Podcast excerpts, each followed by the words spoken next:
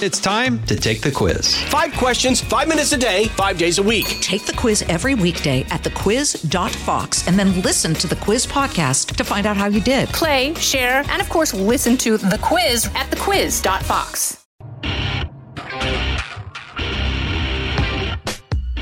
Let's welcome tonight's guest. He's as tasty as the sandwich he's named after. Creator and host of the Rubin Report, Dave Rubin. He's got a great new book out. Don't burn this book. I've read it. If you don't buy it, you're an idiot.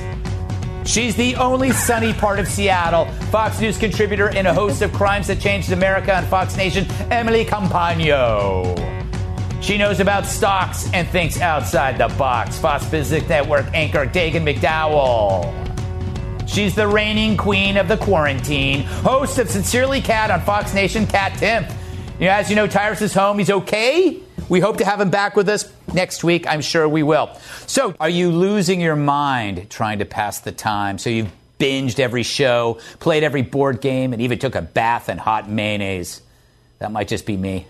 Either way, you're getting bored as we enter week four of what I'm calling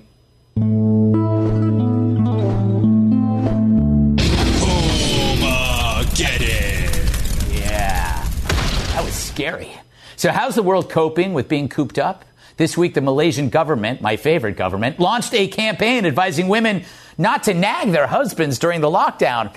It also asked women not to be sarcastic when seeking help with chores and to dress up and put on makeup when working from home, which I already do. You're welcome, Lou. But officials soon realized the old fashioned advice offended lots of people, so they killed the campaign and its creator. I'm kidding, they didn't kill him. Speaking of old fashions, alcohol sales in America have spiked 55%. Tequila, gin, wine, beer all jumped compared to last year. And online booze sales are up 243%. Good for us, I say. Just remember not to drink and drive like my neighbor's dog, Steve. All right, Kat. Um, Yes. I- I think the mistake with the nagging posters that is that they should have equalized the suggestion because when you're in a relationship, everybody like nagging is your way of kind of like uh, directing your pent up anxiety through little jabs, right? It's what you do Oh. just to pass the time. Oh, Greg, I've been doing some nagging. All right, Oh, I've been doing some nagging, and I know that sounds bad, but once I explain a little more, you'll realize it's actually way worse. Um, Okay. I have been nagging Cam to stop cleaning. Um, Oh. To stop. I know that's the opposite of normally how this goes, but Yeah. he compulsively cleans and organizes. And Mm. I'm someone who feels perfectly happy and comfortable just living among her own garbage. I'm fine Oh. with that. We got into a fight this morning because he was organizing my bathroom and he was Yeah. totally in the way. And I wanted to stand in front of the mirror. I had solid plans to stand in front of the mirror and squeeze blackheads out of my nose. and I was trying to tell him that you're in the way. He wasn't listening. He kept just asking me questions like, Kat, why is there so much trash in all your drawers? Completely ignored me. And then it was really hard for me to find one of my lotions. Ah, well, that's a terrible ending to a story. I know. You couldn't find your lotions. I Well, then got in an argument. lotion. Ah. Yeah. Dagen, I got in an argument this morning with my wife because she keeps telling me to wash my hands. And I do realize that nagging is actually an interpretation of a caring action. There, it's part of helping behavior, but it doesn't feel that way. it should feel delicious. Yes. We're getting we're getting back to how our grannies picked husbands, why our grandparents stayed married for like 60 or 70 years. You got two jobs, buddy. Yeah. Fetch me some food and take care of me when I'm sick. That's it. But I do love, I've seen a lot of like young mm. gals who I'm friends with posting photos like TBT, Throwback Thursday. Here's when we were on vacation in Cabo San Lucas. You know what? That guy in the photo with you hates you right now. He's inventing new curse words to describe your relationship, and you just don't know it yet. Yeah. Emily, obviously, uh, the Malaysian guy ma- made a huge mistake. And uh, again, he should have equalized it. Um, do, you care, do you care about that, or do you care more about the booze, the heavy drinking that's going on? Well, I I, think the Malaysian government advertising campaign, the best part about it to me was the graphics. Like, they didn't need any words with it whatsoever because believe me, we got the message. Like, the disheveled, bun wearing, laundry mm. juggling, you know, mm-hmm. finger wagging woman. And then they had the picture of the, like, perfectly coiffed woman with all the makeup brushes and then the sleek professional at a laptop. Like, that was enough. I thought it was hilarious. And, you know, for the alcohol, don't at me, but I'm actually using this time to reset. You know me, beforehand, like I sort of lived on airplanes. My living room was Sean's bar across the street from Fox. Every day I would mm-hmm. go there, I'd have a pint, I'd have dinner, I'd watch game day footage. And so I think now I'm I'm sort of relishing just drinking water for the moment, but I'm yeah. sending huh. wine, cases of wine to all my friends and colleagues for all of them that can't get through this sober.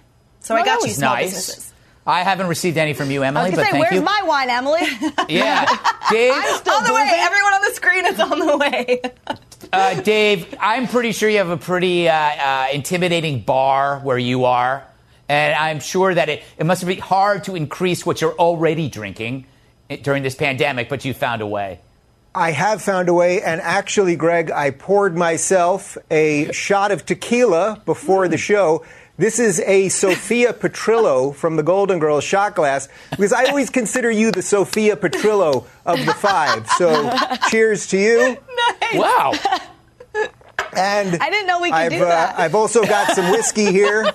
Uh, I know that uh, you said don't drink and drive. I don't know that there's a policy on here you allowed to be on cable news and drink, but I'm just doing everything I can to stay sane during this troubled I time.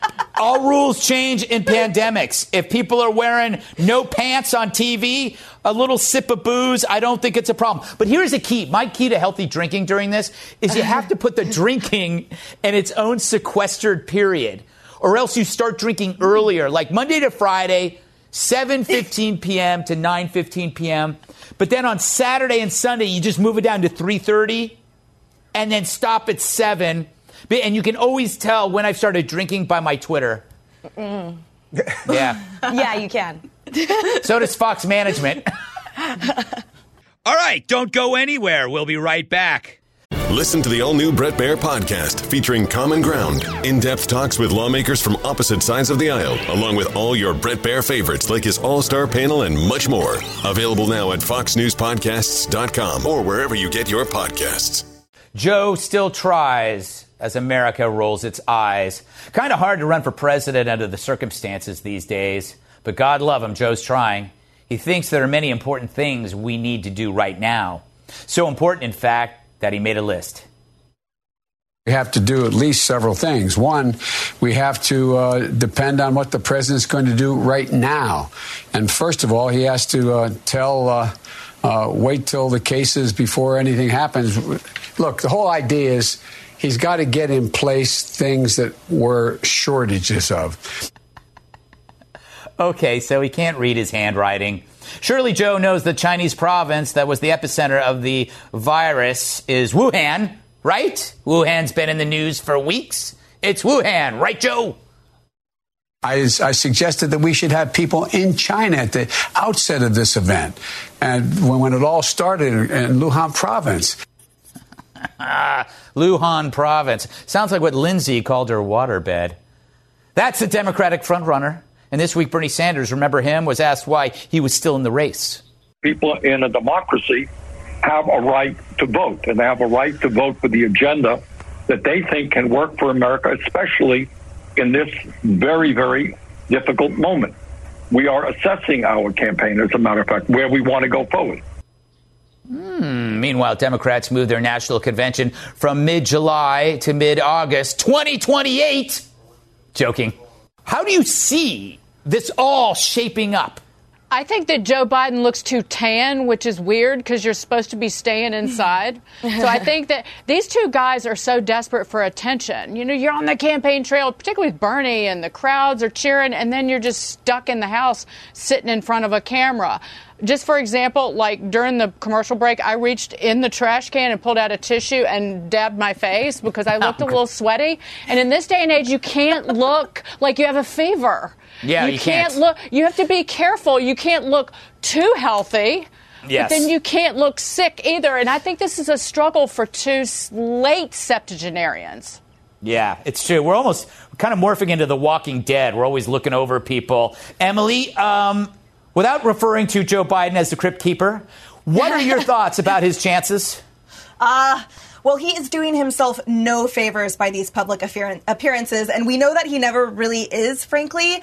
Uh, but right now, what he should be doing is quietly raising money for his campaign and consolidating the Democratic factions. That would be helpful. But instead, you know, the reality is this makes him look petty, these attacks on Trump. He honestly has no real insight because this is the first time that we've experienced something like this. Um, and he comes across as his often incorrect and borderline or over the line delusional. So for me, he should just back out of the spotlight and I guess, like Dagen said, lay off the tanning cream.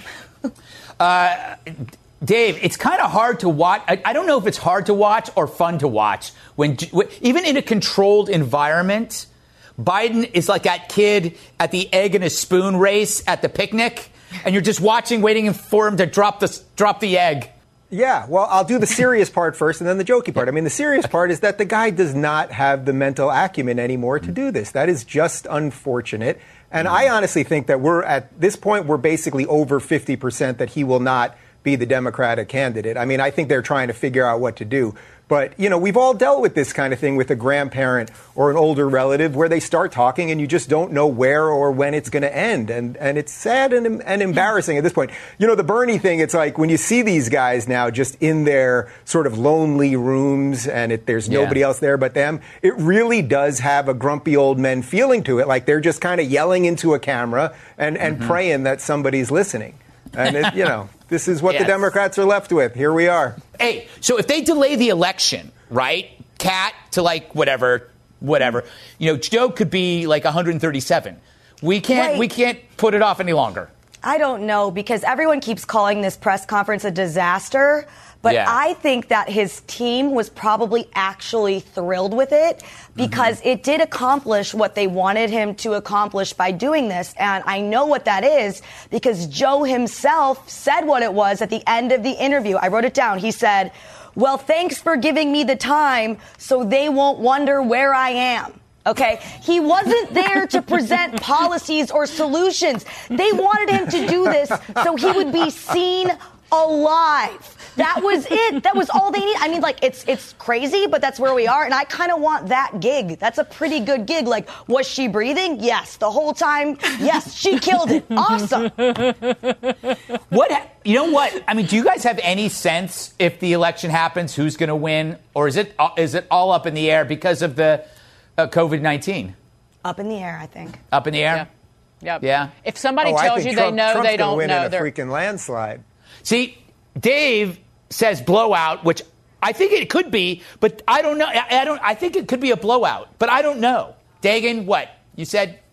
I, I, If somebody tells you they know, they don't know. There's no way to tell. We, we don't even know what this country's going to look like in a month. That is true. Thanks to Emily. Thank you, Dave. Thank you, Dagen. Thank I was going to tell a story about my dad. No. to you guys. I'm Greg Gutfeld, and I love you, America.